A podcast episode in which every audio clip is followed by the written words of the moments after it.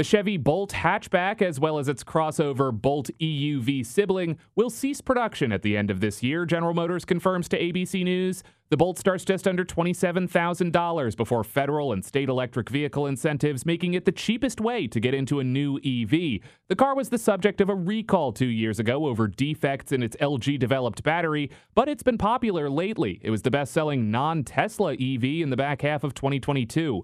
Mike Dobuski, ABC News.